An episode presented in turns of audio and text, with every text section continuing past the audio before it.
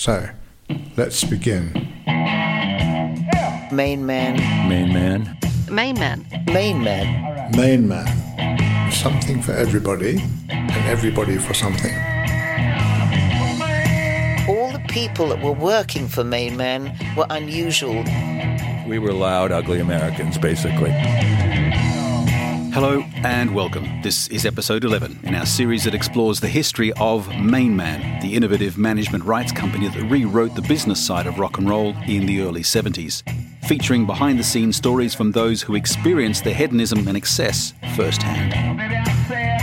The people that worked for Main Man were all these fabulous New York queens, uh, and it was kind of funny. It did add to the complete uniqueness of the situation, and not only on stage was it theatrical, but off stage it was theatrical as well.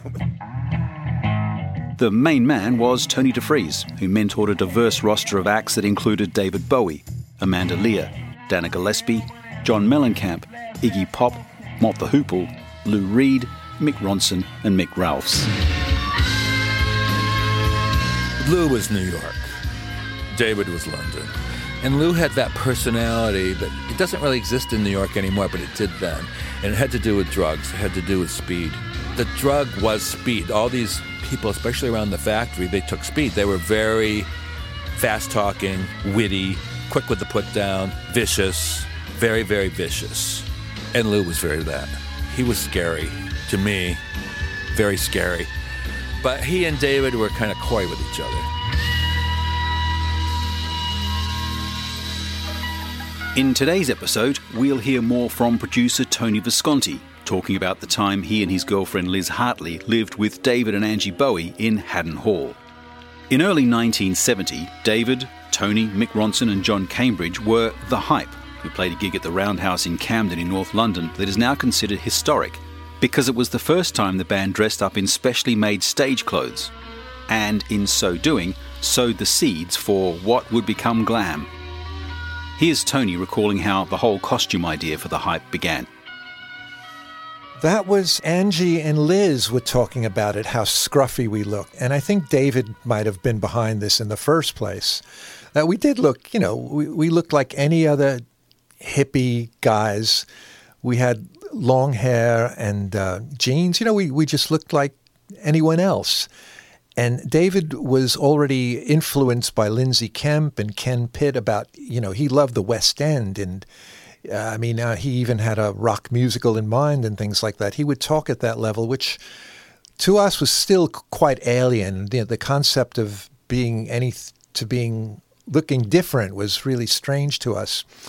But we kind of fell into it. You know, we said, okay, uh, well, and he said, how do you see yourselves? And I said, well, you know, I see myself as a, a superhero.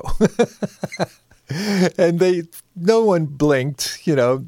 I, and they said, as the group is called Hype, David said, you could be Hype Man. And he said, okay, I'll be Hype Man. And the girls uh, went about designing it immediately or, or, sketching the designs. I know there are a lot of sketches were, were made.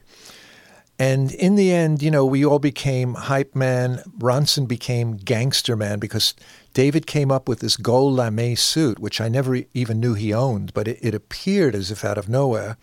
And he also had a golden fedora. Uh, this must have been some costume he was saving for some other day because I had never seen him wear it. There would be no reason to wear anything like that in Beckenham anyway, especially at the Three Tuns. So Mick became gangster man. So this was like a, a, he was a glam gangster man wearing gold instead of black and pinstripes. We had very little budget left over by this time, so it was John Cambridge. He became pirate man, and he wore a, just a bandana around his head. Uh, I think he had a paper mache sword or something like that. he was behind the drum kit, so it didn't matter what he wore, but you could see the, the pirate hat, you know, the pirate bandana. And uh, who's left? Uh, David, you know, David just had, uh, we had a little budget left, and he and Angie bought loads of diaphanous scarves, uh, women's scarves that went from the neck to the floor. They were very long. And he had them attached to some top he was wearing. And so that when he opened his arms to play guitar, they would hang to the side. He tied one of the scarves to the top of the neck of the guitar, and he became Rainbow Man, which was such a prophetic appellation when you think about it. Talk about Bowie being ahead of his time. No one even spoke about the rainbow, you know, in terms of sexuality. But anyway, maybe people were, and I, I didn't know about it then, but he was Rainbow Man. So, with a lot of confidence, we went to the Roundhouse and we had no idea what we were the amount of heckling we'd get but we thought we were onto something good it didn't go bad for the most part but we had a lot of name calling when we walked out in these ridiculous costumes they weren't they weren't too kind but uh, you know, a lot of nice things happened. We did get applause. The, the music, the playing was really, really great, and uh, people did applaud. We were well received. It, it, took a while. It took about two songs for the crowd to warm up to us. Uh, one thing I love to say about this was um, I was also producing Marc Bolan and Tyrannosaurus Rex, and Mark always had uh, ideas of going electric. And he was in the audience that night, unbeknownst to us. He was right at the side of the stage with a big floppy newsboy cap. And he was covering his, his hair, everything. He didn't want his presence to be known. But photographer Ray Stevenson caught a few photos of him just leaning on the stage. His chin is resting on his two arms, which are on the stage itself. But we were too involved to even notice he was there. But there are photographs of Marc Bolan who attended that concert. That was really great knowing that. You know, a lot came out of that concert. A lot of uh, influence for both people came out of that concert. David knew he could do something different now. That was certainly the beginning of the Spiders. It was the idea for the Spiders. A very important concert in terms of shaping the future of rock and roll. The Hype playing the Roundhouse in Camden on February the 22nd, 1970. With her version of how the Hype prepared for the gig, here's Angie Bowie. You want to hear the whole story? Everything you can. Okay. There was a guy at Philips, which was the distributor for Mercury called Ralph Mace, and we had a problem. Our problem was a large PA, and we had some shows coming up, including the Roundhouse. So they built Tony Visconti as a carpenter, and a very fine one. They built a studio downstairs in the basement of Haddon Hall. The boys weren't bad either. I went to see Ralph Mace, and I said, Look, Ralph, I've got to have a PA. I've got to have a PA now. Wem have got a PA that the boys like. I've got this band. I want you to hear this band. And I want you to give me a check for this band made out to Wem. The band's called Hype. Ralph Mace looked at me. He said, Well, let's listen to the tapes. So we cranked up the tapes. The whole fucking building is shaking. He goes, This is an amazing band. I said, Yeah. He said, Could it possibly be someone I've heard before? I said, Oh, no, I don't think so. I said, Just some musicians hanging around, you know. He said, Well, let me just get Olav Wyper down here and we'll just write the check. How about that? seeing as how the band needs the PA. I said, I'm so glad we're all on the same page. Off he went, got Olav Wyper, came down, played the tapes, Olav signed the check, I went to Wem, and came back with Roger Fry and the van and the PA. Well, homecoming hero. Well, the next thing that happens is David says to me, I wish we had some money. We could call Natasha. We could get costumes. I said, Yeah, I wish we did too. That would be good. Still, I took Kuchar at school. Let's do it. What do you want to be? Who, who are we costuming? Who's wearing what? I said, I don't think Ronno wants to wear a costume. Trust me on this. I really don't. So David said, Well, well, uh, what do you think he wants to wear? I said, I have an idea. We'll go ask him. Off we went. Ronno, what do you want to wear? How about, um, uh, like, like a, a, gangster suit, Ange. What, what, do you think? Funnily enough, I just saw one. That afternoon, while fannying about at Ralph Mace's, I saw this gold gangster suit in Carnaby Street. So I said, okay, that's you covered. Okay, Jono, what do you want to be? Oh, I want to be a cowboy. Right, no problem. Tony, a superhero. Hype man? Ooh, with a big H. Yeah, that would work. That would be perfect. And David, then I was left. I had to actually do something. And I was scared shitless. I didn't know what to do. So I went to the markets And I started thinking about Space Oddity, you know, and I thought, well, it's okay. I mean, he looks pretty. So if I get stuff that's kind of a bit more girly than the gangster outfit and the cowboy outfit, that won't be so bad. Susie Frost and I, lady downstairs who used to watch over Zoe, could sew too. So we had done a whole bunch of children's clothes when I was, you know, losing weight after being pregnant and feeling like a fat sow. I said to her, Come on, dear, we've got to do this fucking shield. We need the H, we need green and red, we need it stuck onto a leotard. She said, Oh, great, I'll get the wine. So off we went, right? Then I started on the Bowie costume, and I, I got this fabulous, like fishnet silver. So then we got David sorted out, and I did it in layers and things, and it was a cute cape, and it looked fine, and he looked beautiful. And he had little mop top of curls, and it was all fine. When I saw the photographs, I wasn't happy. They looked great. The band looked great. David looked fine. He's so pretty, it really didn't matter. But to me, I felt like it was Halloween costumes for children. I was embarrassed. And I said to David, that's it. We're going to get a designer who can stand in when Natasha's busy with television. And we know the designer, and it's Freddie Burretti. And the next, after the show, I went back to the sombrero, got Freddie, and physically delivered him to Haddon Hall and said, You're going to live here for three weeks. Well, it was the only way I could do it. We didn't have any money. You know, I knew I could give him 100, 200 pounds when I got it in or, or when I managed to collect it, but plus the fabric it was getting like you know it was get, getting but then i did manage to get tony defries to pay attention and i got some money from him and then we were able to get everything made. And those were the first um, bomber jackets with the pants that tucked into the boots and all of that. And david designed those. He designed the boots. He didn't pick any of the fabrics but he said exactly what he wanted. I'd like a bomber jacket that would be cool make it those Sterling Cooper shaped pants, the ones with the ding, ding, ding, ding, ding like that up here, and then tight and tuck them into the boots. And he had the boots made at um, Anello and David, the red leather, red patent and leather boots. So that's what happened. Angie Bowie recalling the hype. And Tony, the whole idea of the hype was a means to fund the purpose of new equipment. Well, that's right. Ironically, David had by now run out of money. He went through the advance for Space Oddity quite quickly, but we wanted to take this band on the road. And I had no equipment, no bass gear. I mean, I always played in the studio, so I would play in a studio amp.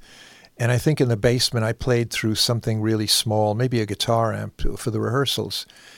And we probably borrowed some gear for the Roundhouse gig, but Angie came up with the idea like she helped David get that contract from my, uh, an executive called Olav Wyper, who ran David's label.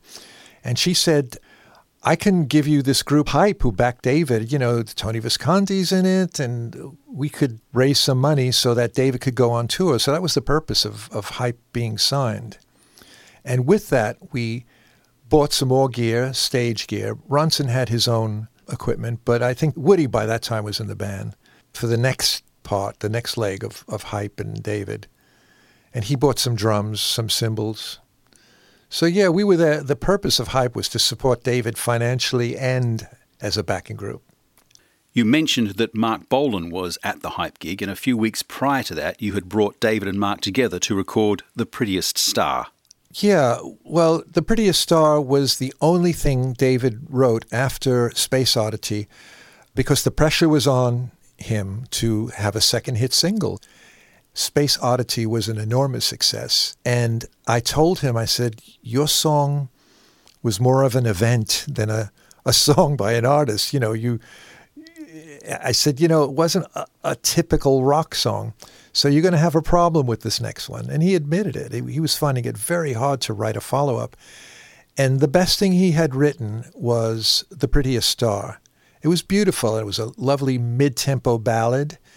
And uh, it had a chorus, it had a, loads of hooks in it, you know, all the earmarks of a single, but not maybe a hit single. You know, it wasn't going to go to number one, but it was the best we could do. I, I got the studio time. I got a couple of people I enjoyed working with to come into the studio and play with us. And then I thought, well, it needs a guitar solo there, and uh, I'll be the bass player. I'm, a, I'm good on bass, but we need a really great guitar player. And you know, Marc Bolan was playing my Stratocaster in my flat in Earl's Court. Every time he visited, he picked it up and played it and played it, and he and I could see what a great lead guitarist he was. So he finally bought his own one for uh, at the end of Tyrannosaurus Rex, at the beginning of T Rex sessions, and uh, I invited him to play, and he played beautifully. He actually did his homework. He took the track home, and he worked out that solo in his little Coldwater flat in Notting Hill Gate until it was note perfect. And in walks Mark with his little amp, and he sets it up, and David and I were so surprised. We were absolutely knocked out with the solo. And what we didn't notice was how June Bolan, Mark's wife, was standing in the corner with a kind of a scowl on her face, which kept growing. I, I, I only noticed it towards the end before she exploded with a, a horrible remark saying, in the middle of us complimenting Mark, we were throwing heaps of praise on Mark, and she said to us, Marc is too good to be playing for you. And that just deflated the whole session, you know, all the good feelings. He was embarrassed by it. Marc Bolan was embarrassed by it. David and I were aghast. We just didn't know what to say. And the amp he brought with him was just the, the size of a briefcase. It was a very small, they, these amps were very fashionable in those days. Uh, call it pig nose amp. He just left immediately, you know, embarrassed. Didn't say goodbye, or well, maybe said bye. I don't know what he said, but David and I were sitting there saying like, "What the hell was that all about?" so, the label accepted it. We liked it. We liked it very much. Uh, we had a guy on drums called Godfrey McLean who played in a, a funky Afro jazz group, and David was pleased with his playing. So was I we did everything right, you know, but it wasn't the right hit single. And, and you know, I knew this was going to happen. Not that you have to be a prophet. I'm, I'm not saying I prophesized this, but I knew that it was going to be tough to follow Space Oddity. And it was going to be a while before David, you know, even Hunky Dory didn't produce a single that was a, a massive hit. It took him a while to think up Ziggy Stardust, which that was the thing he had to do. But at that point, Prettiest Star, that wasn't even a pipe dream yet. Here's Angie recalling the first time she heard The Prettiest Star. They did it the day before I came back from Cyprus, so I wasn't there. He brought me from the airport. He took me to the studio. He stood there and he said to Ken, Play it loud for her. And he said, This is what I've written for you. Mark played guitar. And I kind of stood there and listened to it. And then I thought, All right. I better perform now, you know? It's been well documented, but David and Mark had both a respect and a rivalry over the following years.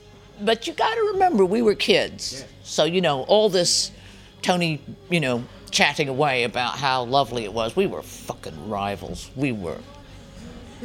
Really? Heads to the fuck. Oh, David. Oh, best friends. Oh, Marky. How's it going? That fucking son of a bitch. You know, it, and and they did like each other very much. You know.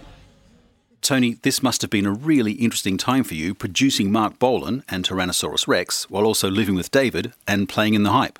Yes, that was the whole purpose of being there. Unless I was working with Marc Bolan, I would go to, to London and do a recording session because I was continuously making new records with Mark. I think we were up to the third Tyrannosaurus Rex album by then.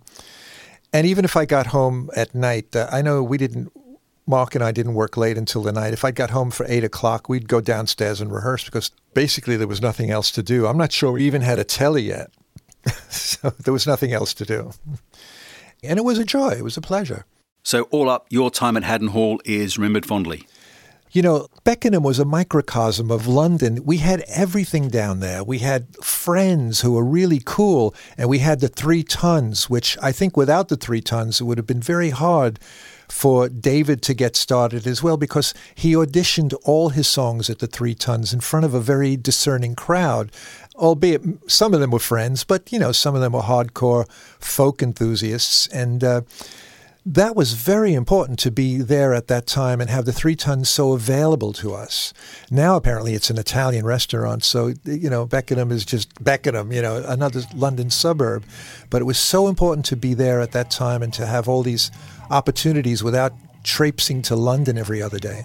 Haddon Hall was a big deal in my life, and that's what's great about it. I, I am recognizing how important this was to be there at that time. Tony Visconti and Angie Bowie, recalling their early days at Haddon Hall, 50 years ago. There is some great archive from the Haddon Hall period in Bowie's career that is part of an ever growing collection of memorabilia, a lot of it never seen before, that we're adding to the Main Man website each week. A fantastic record of a very exciting period in rock history. It's all at mainmanlabel.com. And you can also check out the other episodes in the Main Man series. In the next episode, we'll hear from another larger than life character who was a regular visitor to Haddon Hall, photographer Mick Rock. I'm Des Shaw, and this is a Zinc Media MM Tech production. Thanks for listening.